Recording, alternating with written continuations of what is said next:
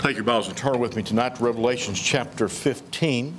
We're going to read there in chapter 15 and look at also chapter 16, Revelations chapter 15 and 16. We've been in a series that we've titled It's Coming.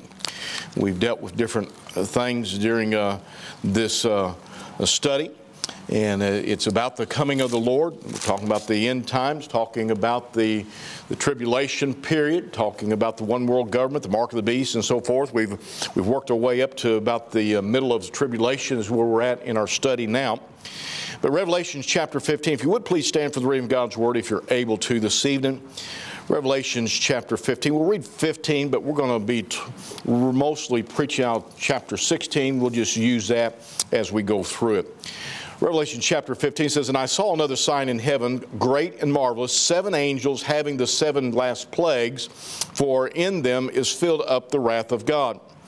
And I saw as it were a sea of glass mingled with fire and them that had gotten the victory over the beast, over the images, over the image and over his mark, and over the number of his names, stand on the sea of glass, having the harps of God. And they sing the song of Moses, the servant of God, and the song of the Lamb, saying, Great and marvelous are thy works, Lord God Almighty. Just and true are thy ways, thou King of saints. Who shall not fear thee, O Lord, and glorify thy name? For thou art, uh, for thou only art holy. For all nations shall come and worship before thee, for thy judgments are manif- made manifest. And after that I looked, and behold, the temple of the tabernacle of the testimony in heaven was open. And The seven angels came out of the temple having the seven plagues, clothed in pure and white linen, and having their breasts girded with, uh, with golden girdles. And one of the four beasts gave unto the seven angels seven golden vials full of the wrath of God, who liveth forever and ever. And the temple was filled with the smoke from the glory of God and from his power, and no man was able to enter into the temple till the seven plagues of the seven angels were fulfilled. If you drop down in chapter 16, and we'll be going through there, but when you get into chapter 16, he, they begin to pour out those bowls of judgment. These angels do, and, and we'll deal with that tonight and looking at it. I'd like to preach a, a, t- a message tonight that I've titled The Coming Bowl Judgment. And let's pray. Father, we come to you this evening asking, Lord, for clarity of thought, asking, Lord, for direction, wisdom, Lord, beyond what I have that might give to your people, Lord, that you might be glorified, that you might be lifted up. Lord, we see in these days, even in this day and time which we're living, Lord, we're seeing so many things come together that is pointing to the near return of our Savior, Jesus Christ, for the church and the soon coming of the tribulation period. Now, Lord, I pray that you just challenge us, Lord. May it not just be information that we take in, but Lord, may there be application that causes us to live closer to you and for you and a better witness for you. For I pray in Jesus' name. Amen. Be seated. We're moving, as I said, from the first half of the seven year tribulation into the last half, uh, referred to by many as the Great Tribulation. Uh, they, we speak of the seven year tribulation, but the first three and a half years they call it tribulation, but the last three and a half years many refer to it as the Great Tribulation because of the type of things that will take place in that last three and a half years. It's a time of, of the most intense judgment as these bowls are poured out upon the earth and upon people. And it's a, it's a terrible judgment. The entire world is still reeling, you might say, from the, from, the uh, from the seals being opened and the judgments coming from them, and then the trumpets being blown and the judgments coming from them. We've dealt with all those already. They're reeling from the, the war that has broke out and how that uh, uh, the Antichrist now has taken over at the midpoint of, of, the, uh, of the tribulation period. He is now in, in charge. He has moved to a, a high position. He is the leader, you might say, of the world. The other kings, he destroyed three of the kings, and now there's seven left and uh, they have given their authority to the Antichrist, and now they're following him, and he's doing whatever he wants. He has caused everyone to that uh, that wants to buy and sell to take the mark of the beast, the number six six six, which is the name of the beast, which also uh, points out the symbol of man, but it also points out that uh, it's uh, the Antichrist. That's his number that he uses. That will be actually in his name. If you break it down into the Hebrew numerology his name will spell, in, will spell out 666. He said, Well, preacher, well, I'll be able to find out what his name is right now. No, you can't do it because you can add so many different numbers and come up with that number 666. And so we find that he's taken this over, and at this time also, Satan has been removed from his ability to come into the presence of God in heaven. Him and his angels have been cast down to the earth. Up until this time, and even right now, Satan has the ability to go into the very throne room in the presence of God. And because he goes there, what he does, the Bible says that he accuses the brethren. Otherwise, he goes there and says, Well, your people are doing this, this person's doing this, uh, uh, Marcus is doing this, and boy, you ought to kill him, you ought to do, do away with him, or whatever it might be. And he accuses the brethren. Well, it comes to this point where he is cast out. There's this battle that takes place in the atmospheric heavens. Is between Michael the archangel and his angels against Satan and his angels and he defeats Satan and his angels. They are cast to the earth and they no longer can go into the atmospheric heavens anymore. They're held to this earth for a short period of time until God come, takes them and casts them into the lake of fire until Satan also is bound in the bottomless pit and so we find that this is all coming together at this point, at the three and a half year mark. Satan is angry because he can no longer do what he wants, so he's out to destroy every Jew that he possibly can. People say, well, why is he so interested in the Jew? Because the Jews are God's people, and God has prophesied and said that he will come back for his people, that he will redeem his people, that there is a remnant that will be there. It is prophesied, it has been said that that will happen. So Satan wants to cut that off. He wants to say, You're not able to fulfill your word. And uh, so, but that'll not happen. The prophecy of God will be fulfilled. The remnant of God's people will turn to Jesus Christ as the Messiah. And so we see that coming, but Satan is trying to cut it off. During this time, the, as the Antichrist takes over, you have what is called the abomination of desolation. We preached about that, talked about that already. How that he comes in and and he defiles the temple that's set up there. And again, let me remind you that God is not interested in man setting up a temple because we are the temple of God. What know you not that your body is the temple of the Holy Ghost, which is in you, which you have God, you're not your own. But Israel will go back and they will instill the Mosaic law. They will build this temple. It will be in action. They will be offering sacrifices during the tribulation period, the first half. But when the Antichrist comes in to set up his control, he will defile the temple, which is called, Daniel calls it the abomination of desolation. You find it also in Matthew, you find it throughout Scripture.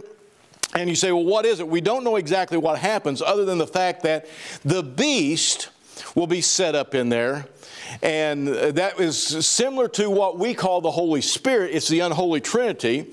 You have the Antichrist being the unholy Son, you might say. Satan is the, uh, is the, the counterfeit father.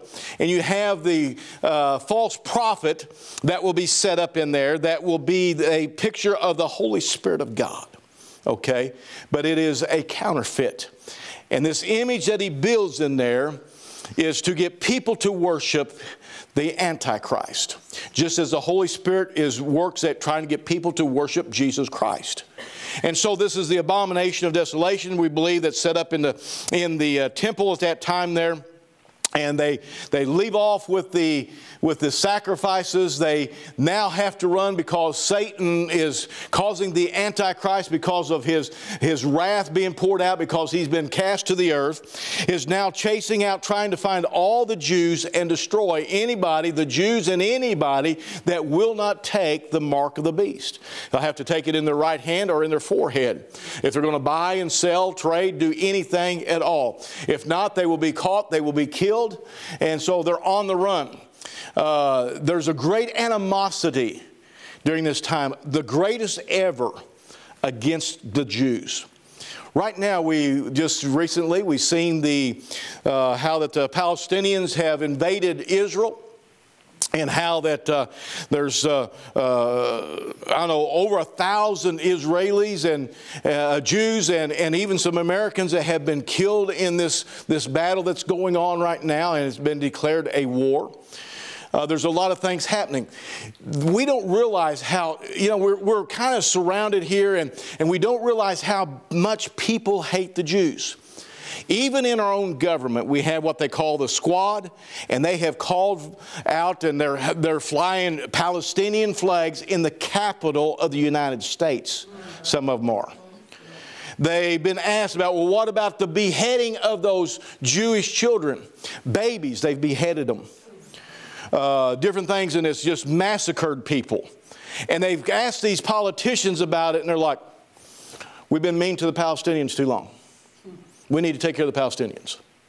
And they're wicked, wicked, vile, vile people. One, one of the, uh, one, one Colorado uh, uh, uh legislator was asked, uh, uh, what about the raping of the women there that's, that's happened during all this? He said, What about it? That's their attitude. Even in the United States, they have been, and some of our universities, they've been holding rallies for the Hamas and Palestinians, glorifying what they've done lifting them up. Australia, Europe, all around, there's all this stuff against the Jews. They've been chanting at some of the, they were chanting, I believe it was even in some of the universities here in the United States, gas the Jews, gas the Jews. All around the world, right now, there's a great animosity, has been forever, against the Jews and, want, and people want them wiped out, even in America. But that has no, nothing to compare to what it will be like when Satan is bound to the earth. It will be like hunting season looking for the Jewish people. There's a lot of things that's taken place. I just pulled a couple real quick. I just copied off the first part just so I remember. I've got them on my computer. Uh, I can point you to them if you want to read the whole articles. African nations divided on support for Israel, Palestine, but call for peace. If you remember in the Ezekiel 38 39 war, that there will be African nations that will join Russia and the Muslim nations that come in together. You have Ethiopia and some of the others, I can't remember all the, the different ones, but there's several of them that, that Russia has already given grain to in order to get their allegiance to be with them. Okay, that's, that's one of the things that's come out yesterday. This man right here, I don't know if you recognize that picture. This is the guy that is, he's the right hand man in this battle in, against the Ukrainians. He's a Chechen.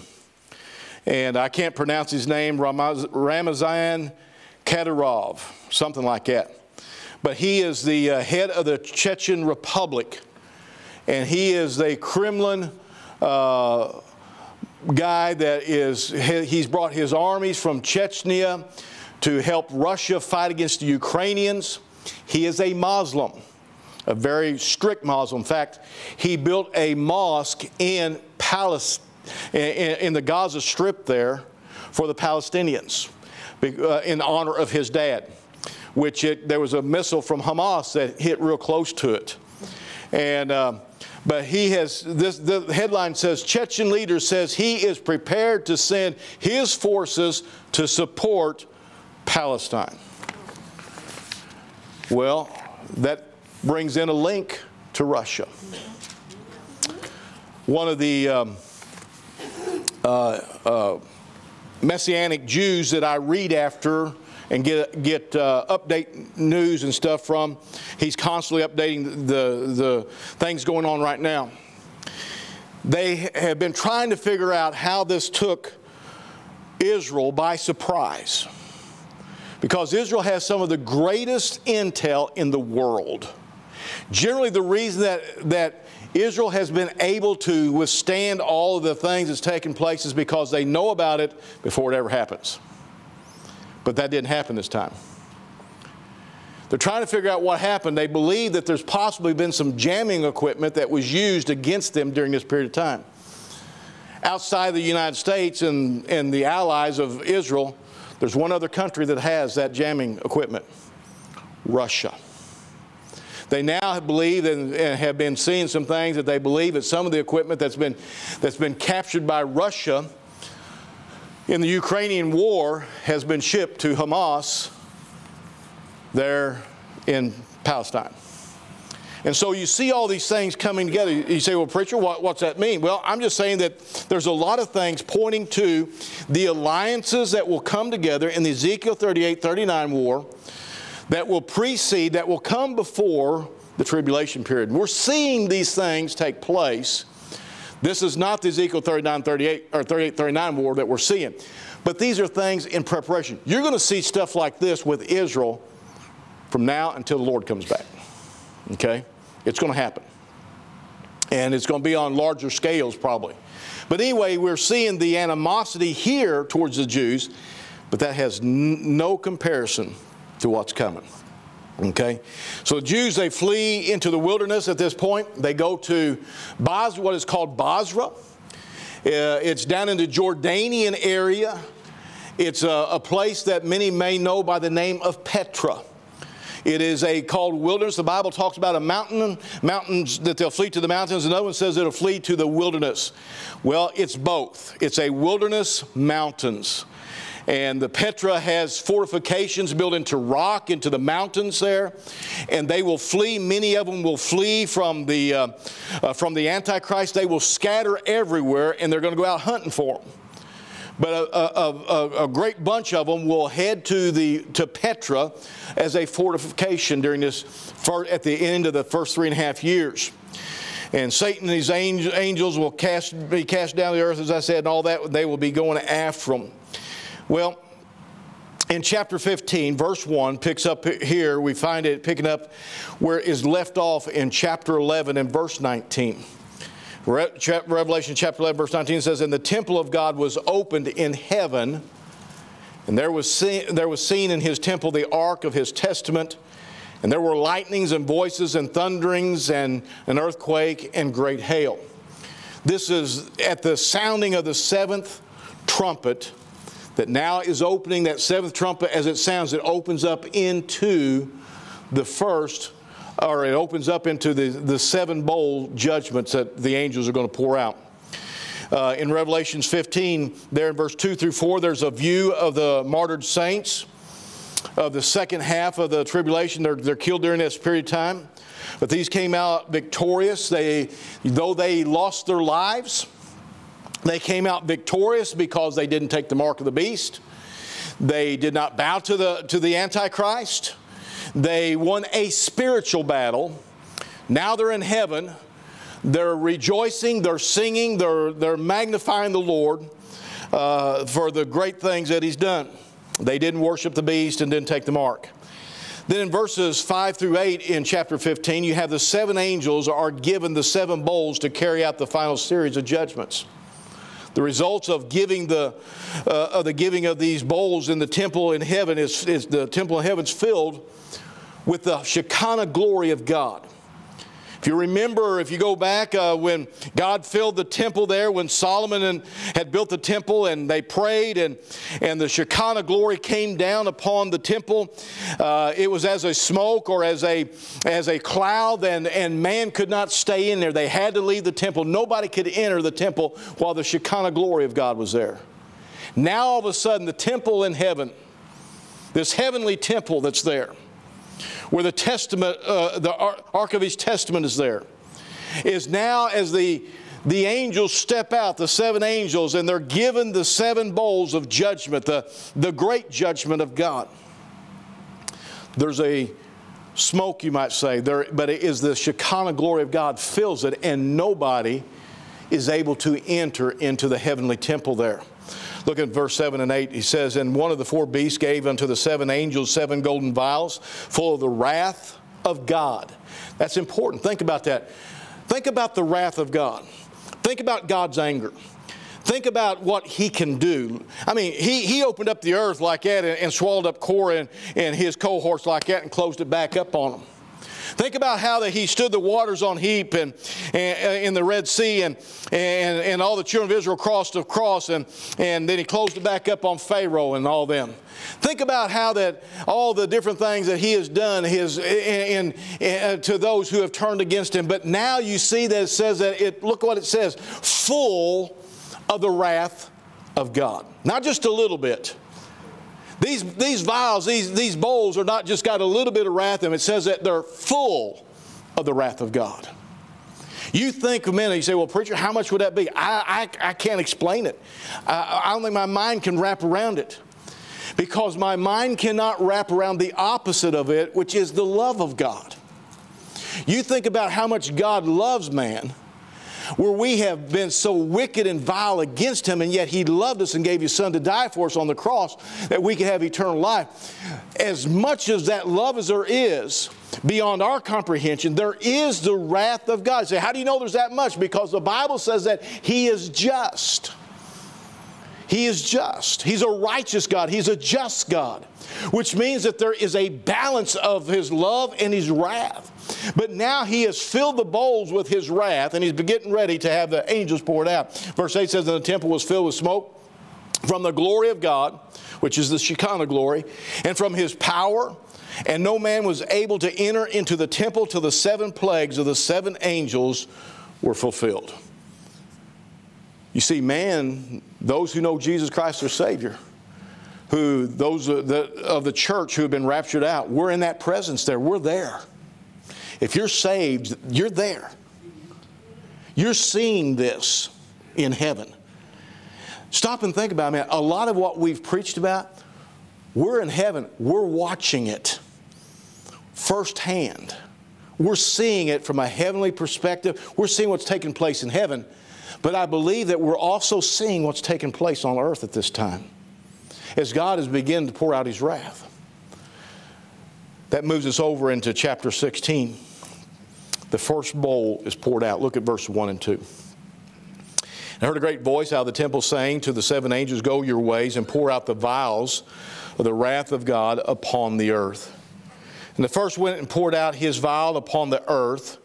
And there fell a noisome and grievous sore upon the men which had the mark of the beast, and upon them that worshipped his image. The first bowl that is poured out is clearly upon those who have received the mark of the beast and who worship the Antichrist and the beast. This is a, it's a, it's a, it's a, those who have received that mark in, in Revelations chapter chapter 14 is really it's a fulfillment of that that what has been said there in revelation 14 begin verse 9 says excuse me and the third angel followed them saying with a loud voice if any man worship the beast and his image and receive the mark in his forehead or in his hand notice what it says the same or the same shall drink of the wine of the wrath of god which is poured out without mixture into the cup of his indignation, and he shall be tormented with fire and brimstone in the presence of the holy angels and in the presence of the Lamb. And the smoke of their torment ascendeth up forever and ever, and they have no rest day nor night who worship the beast in his image, and whosoever receiveth the mark of his name. And so, what you have as he pours out this, this bowl, there's a grievous, no, no, noisome sore a, that, that covers their bodies. I don't know if you've ever had a boil, but boy, they're painful. Consider your body being covered with that. It's a ulcerous running sore. Consider your body being in so much pain because there's sores all over. You're, you can not stand your clothes to touch it. Um, when we had back when we had the uh, COVID Janine got sick like the flu and all that sort of stuff. And I got it and I had all the sinus stuff like that. But my whole body felt like I had a sunburn on my whole body. I mean, you just touch it and it was just like a, a bad sunburn everywhere. My feet, my top of my head, everywhere. And just moving and my clothes moving is like having your clothes on a bad sunburn. That's the way it felt. That's nothing to compare to this noisome, grievous sore that will, that will be on them, these sores all over their body. And they will be in agony and pain from that. Now, listen, this is poured out on those who have, who have taken the mark of the beast and who worship the Antichrist and the beast. Doesn't say about those, it, it wasn't poured out upon those who have fled to Bozrah, to Petra. Doesn't say anything about them suffering and going through that. It's those who have received the mark. It was promised by God that they would that they would be in agony and pain uh, uh, night and day. It says in the smoke tormented, uh, uh, and they have no rest day or night. Can you imagine? You've been sick or sore or whatever, and lay in your bed and you can't even sleep or rest because of the pain of it. It's nothing compared to what they'll be going through because this is the wrath of God being poured out. This will be some kind of skin ulcer or malignancy of the skin that tor- torments them greatly. Then the second bowl is poured out. And by the way, while this is all happening, the other plagues that's been poured out, they're still carrying on. It didn't just like, okay, this is done, this is done, this is done, and you no longer have that. No, the results of that and all that is still going on. And this is another one that's poured on top of it. The second bowl is poured out in, in verse 3. The second angel poured, uh, or yeah, the second angel poured out his vial upon the sea, and it became as blood of dead men of a dead man, and every living soul died in the sea. During the trumpet judgments, you had a third of the salt water was affected. Now the rest of the water is, is turned to blood, destroying all that's in the sea. There's nothing in the sea anywhere, any of the seas, that is alive. So, well, okay, but how's that bad? Many of the countries in that area of Jerusalem, Israel, and all those countries, guess what they eat a lot of? Fish.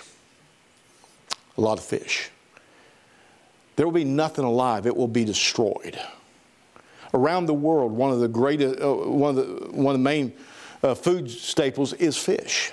That will be destroyed because them turn it to blood. The third bowl is then poured out in, in, verses 4 through 7 there. It says, And the third angel poured out his vial upon the rivers and fountains of waters, and they became blood. And I heard the angel of the waters say, Thou art righteous, O Lord, which art and wast and shalt be, because thou hast judged thus.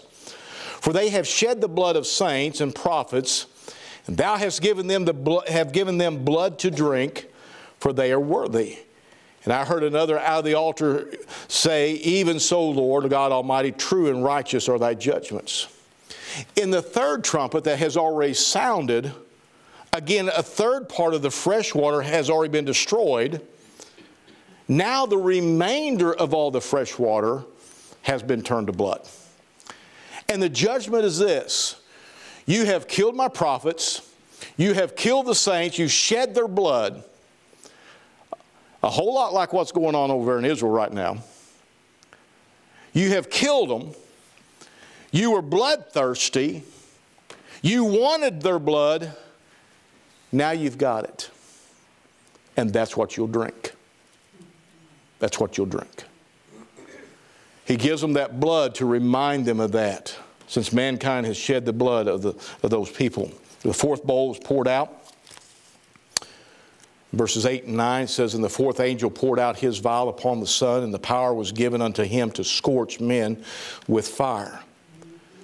And men were scorched with, a, with great heat and blasphemed the name of God, which hath power over these plagues. And notice what it says, And they repented not to give him glory. If you go back to the trumpets again, the fourth trumpet that sounded, the judgment of God was that he destroyed a third part of the light, whether it be of the sun or the moon or the stars. They didn't shine for a third part of their normal time. Now it's completely different. He takes the sun, he intensifies the light, he intensifies the heat, and it scorches man. I've heard different ones talk about how will it happen. I've heard everyone say, well, he'll probably move the earth closer to the sun. I don't know that to be the truth, whether it will happen that way. God can increase the heat, He can increase the intensity of the sun any way He wants to. Uh, we think that we had a, you know, a lot of people talk about climate change, brother. You don't know what climate change is until God gets a hold of it. They think that we've had the hottest year so far. Uh, they don't know anything because he will cause that intensity of that heat and that sun to increase so much it says that it scorches them. Now, I don't know about you, but I've been around and had myself scorched by heat. sometimes, you know, just take a, for example, a lot of times you can buy these different foods, maybe oh like a like a uh, a frozen lasagna or something like that, and you and you put it in the, the stove and you cook it for the 25 hours that it says to cook it for. I don't know how long it cooked for. You pull it out and, and it's got that foil on it, and you pull that foil back, and what rolls out of that steam and that heat? And it burns you. And it blisters. That's exactly what's going to happen during that time. The scorching of that heat, the blistering of that heat. Do you know what happens when you get a blister? It draws fluid from your body to protect that area. Now, wait a minute, what's happened here? They're having to drink blood. Now they're in a scorching heat. The only thing they've got to drink, they have to drink something. So they have to drink the blood. And the scorching heat and the, and the noisome sores that is bleeding, not bleeding, but is draining. When you have an ulcerous running sore, do you know what is there? It's drawing fluids from your body. When you get scorched and you have blisters on you, what's it doing? It's drawing fluids from your body. And they're going through this. This is not, this is not just a, a walk in the park, folks. And they're going through this, all this uh, day and night and day and night, plus all the other stuff that's still lingering and going on. They're scorched by it. But here's the sad part. Look there, it says, and with says, and they repented not. But let me back up. It says, and men were scorched with great heat and blasphemed the name of God. They cursed him. They cussed him. They shook their fist at him. They hated him. In the latter part, says, and they repented not to give him glory. If they would have turned and asked for forgiveness and, and received Christ as their Savior, but if you back up, they'd receive the mark of the beast. When they receive the mark of the beast, their soul is damned forever. There's no turning back. That's why that's why it's so important that we reach people while we got time before they're ever in that position where they would take the mark of the beast. Because once they cross that, that line, it's, it's over. Bible says they'll believe a lie and be damned. And they reach that point of no return. Then the fifth angel pours out his, his vial. Verse 10 11. The fifth angel poured out his vial upon the seat of the beast, and his kingdom is full of darkness and they gnawed their tongues for pain and blasphemed the God of heaven because their pains and their sores and repented not of their deeds. The entire kingdom. Notice this again. This is poured out upon the, the kingdom of the beast. Okay? This is, but by now, at this point, that's worldwide. This is a worldwide darkness, except in that Jordanian area where they have got away to Petra. That Jordanian area has light because that is not the seat of the beast. And so they have this, and, and it says they blasphemed God because of their pains and their sores and repented not of their deeds. That I, I, don't, I don't understand what it is that causes the pain, but there's a, apparently there's something about this absolute darkness that causes them, because of the pain and because of the darkness, to gnaw their tongue. When I worked on the ambulance, one of the trainings that we had to go through was to place bite blocks in people's mouths when they were having different types of of episodes. And the reason for that was to keep them from biting their tongues completely off, because they will. And there was one, one time that I had to do that. And uh, I was fearful that the lady was going to, she began to move her mouth and, and she didn't know what was going on. And, and there's a piece that we'd put in here and in here that would keep her from completely biting down. They're called bite blocks. And we put them in their mouth to stop them from chewing their tongue. But in this darkness, from this plague, this bowl that's been poured out, it says that they will gnaw their tongues because of the pain, because of the agony, because of the darkness. A darkness so dark you can feel it. Most, a lot of people have, have never experienced that type of darkness. I remember years ago when I was dating my wife, my sister in law worked at Fantastic Caverns. And we went in down there, and they took you back in a Jeep and take you down into that cave, down way back in there. And you're looking at all the beautiful uh, uh, things in there, you know, stalactites and mites and whatever kind of whatever they are, you know. And they put color lights on them. It's just beautiful. And when they got us way down there, before they turned us around, they said, We want you to see what it's like to have no light at all. And they shut the lights off. And I've never experienced a darkness before that or since that time. It's so dark, you can feel it. I would have never thought, somebody said, well, you can, it's so dark you can feel it. But it was so dark you could feel it. I remember taking my hand and going like this. In most places, with all the lights out, there's still a little bit of light, and you can go like this, and you can tell that your hand's going back and forth there. I could not tell it other than the fact that it was my arm. There will be such a darkness and a terrible thing. Most of us want to see daylight come when we're sick. There's something about that. But again, instead of repenting, they'll blaspheme God because of the pain and the darkness, because it's so thick. Then the sixth angel pours out his bowl judgment. All this is continuing on. Verse 12 says, And the sixth angel poured out his vial upon the rivers Euphrates, and the water thereof was dried up, that the way the kings of the east might be prepared. And I saw three unclean spirits like frogs come out of the mouth of the dragon, out of the mouth of the beast, and out of the mouth of the false prophet.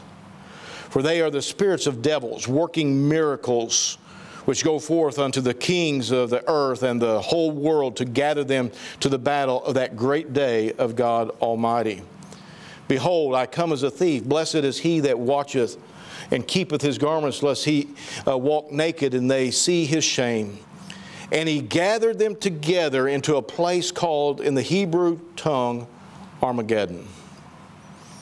This is what begins at this point when that sixth bowl is poured out. This is what begins the gathering in that valley of Megiddo, Armageddon, the campaign of Armageddon. Many times when you speak of Armageddon, the Battle of Armageddon, everybody thinks of it being in that valley of Armageddon, but that's really just a staging place. The battle's not going to be fought there. There may be some battles there a little bit, but they're not, that's not where the major battle is fought.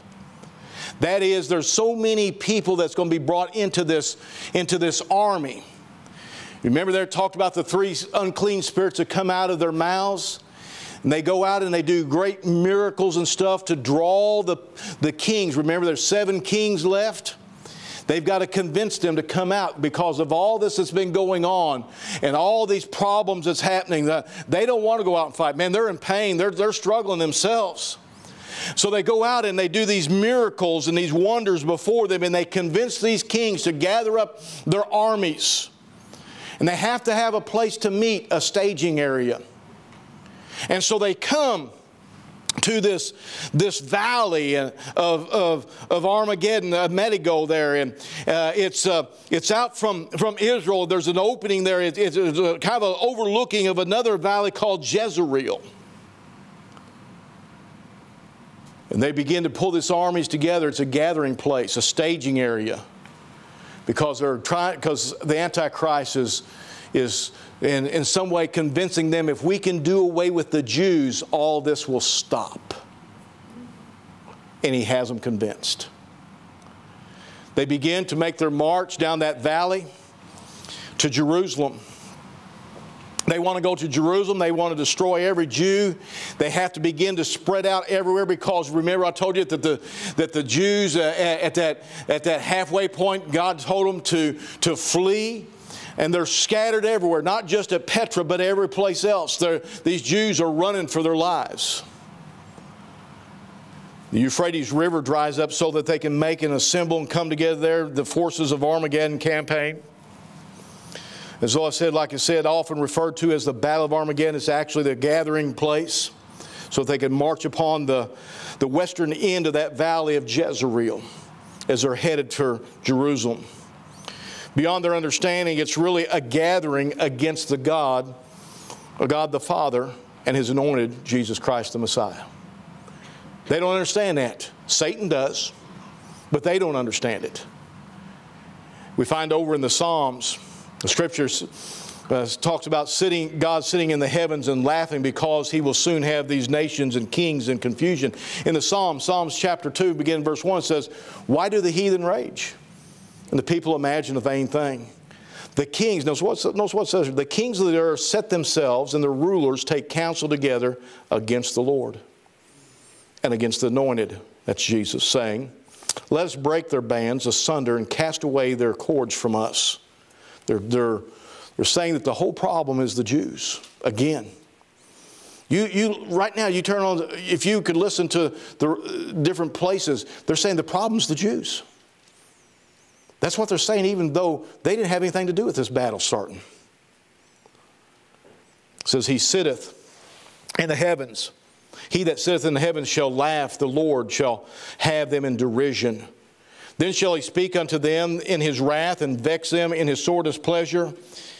Yet I have set my king upon my holy hill of Zion.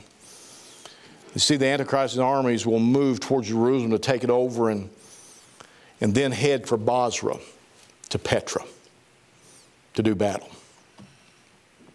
You come to the final and seventh bowl, it's poured out. Verse 17. The seventh angel poured out his vial into the air there came a great voice out of the temple of heaven and from the throne saying, It is done. What's done, preacher? The judgments of God. He's poured out the last one. He's ready for war. And there, voice, there were voices and thunderings and lightnings, and there was a great earthquake such as was not since men were upon the earth, so mighty an earthquake and so great. And great city was divided into three parts. And the cities of the nations fell, and great Bab- uh, uh, and fell, and, and great Babylon came in remembrance before God to give unto her the cup of the wine of the fierceness of his wrath. And notice what it says, verse 20, and every island fled away and the mountains were, found, were not found. And there fell upon men a great hail of heaven, every stone about the weight of a talent. And men blasphemed God because of the plague of the hail, for the plague thereof was exceeding great. A few things to notice there. One is, how big a hail is that, preacher? Well, there's a dispute. The low number is 25 pounds. The higher number is 125 pounds. Hail that size. 25 pounds would be bad enough.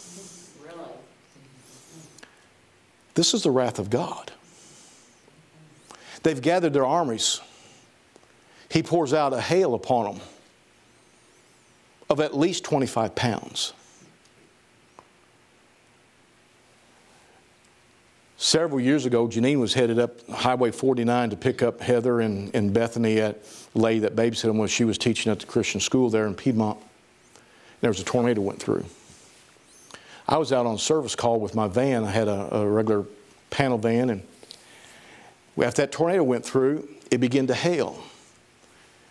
And the hail was so large, it smashed my windshield. I pulled, and that was with the truck pulled in to a tree to protect it as much as possible, and it smashed my windshield. beat up the top of it. The, the shop building that we had that we worked out of, it knocked holes that big in the roof. It knocked holes in the ground that deep. These pieces of hail, you've seen the country crock margarine bowls, the brown ones like that. You could not get three of them in it. They were bigger than baseballs. The size of baseballs are bigger. I cannot imagine what a 25 pound piece of hail would be like. I seen a picture of one that had spun together and it was almost in a funnel shape.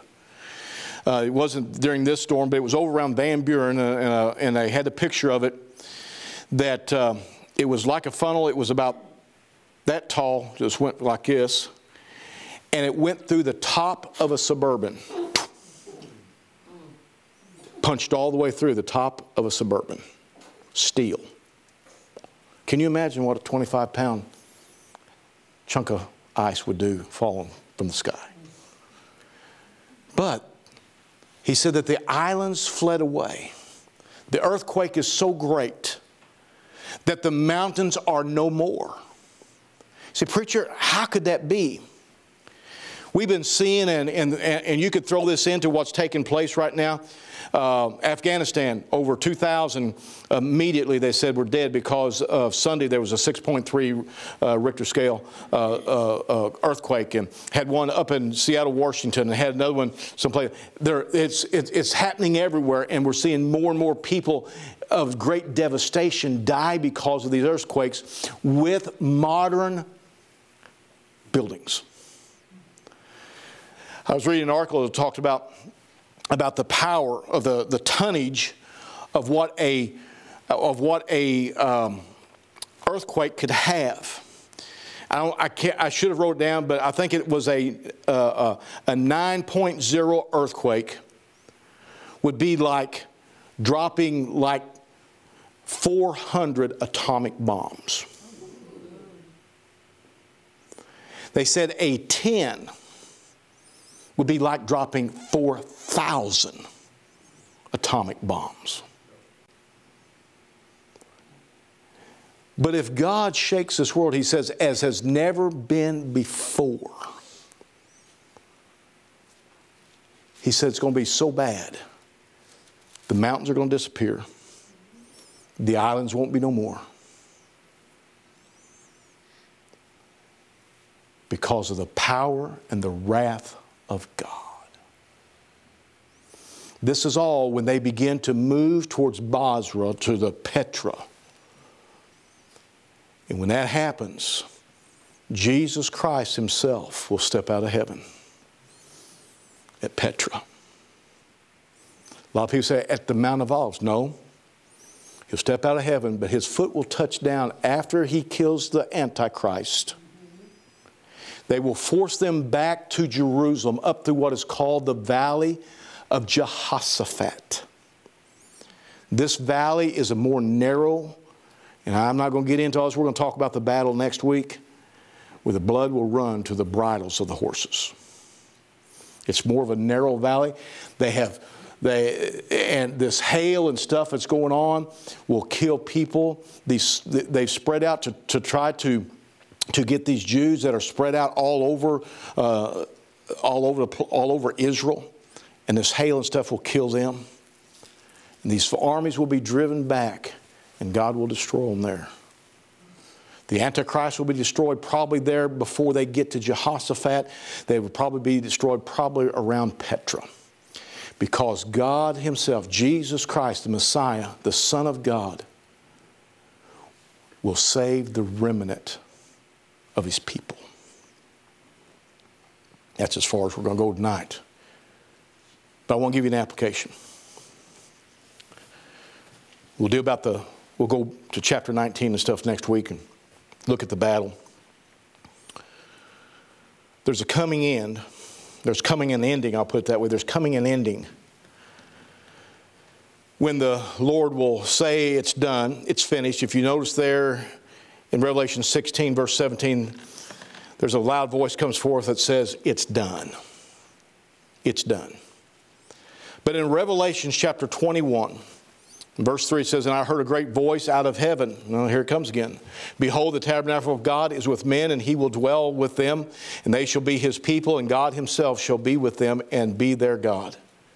God shall wipe away all tears from their eyes, and there shall be no more death, there, neither sorrow nor crying, neither shall there be any more pain, for the former things are passed away. And he that sat on the throne said, Behold, I make all things new. And he, he said unto me, Write, for these words are faithful and true. Verse 6 And he said unto me, It is done. It's done.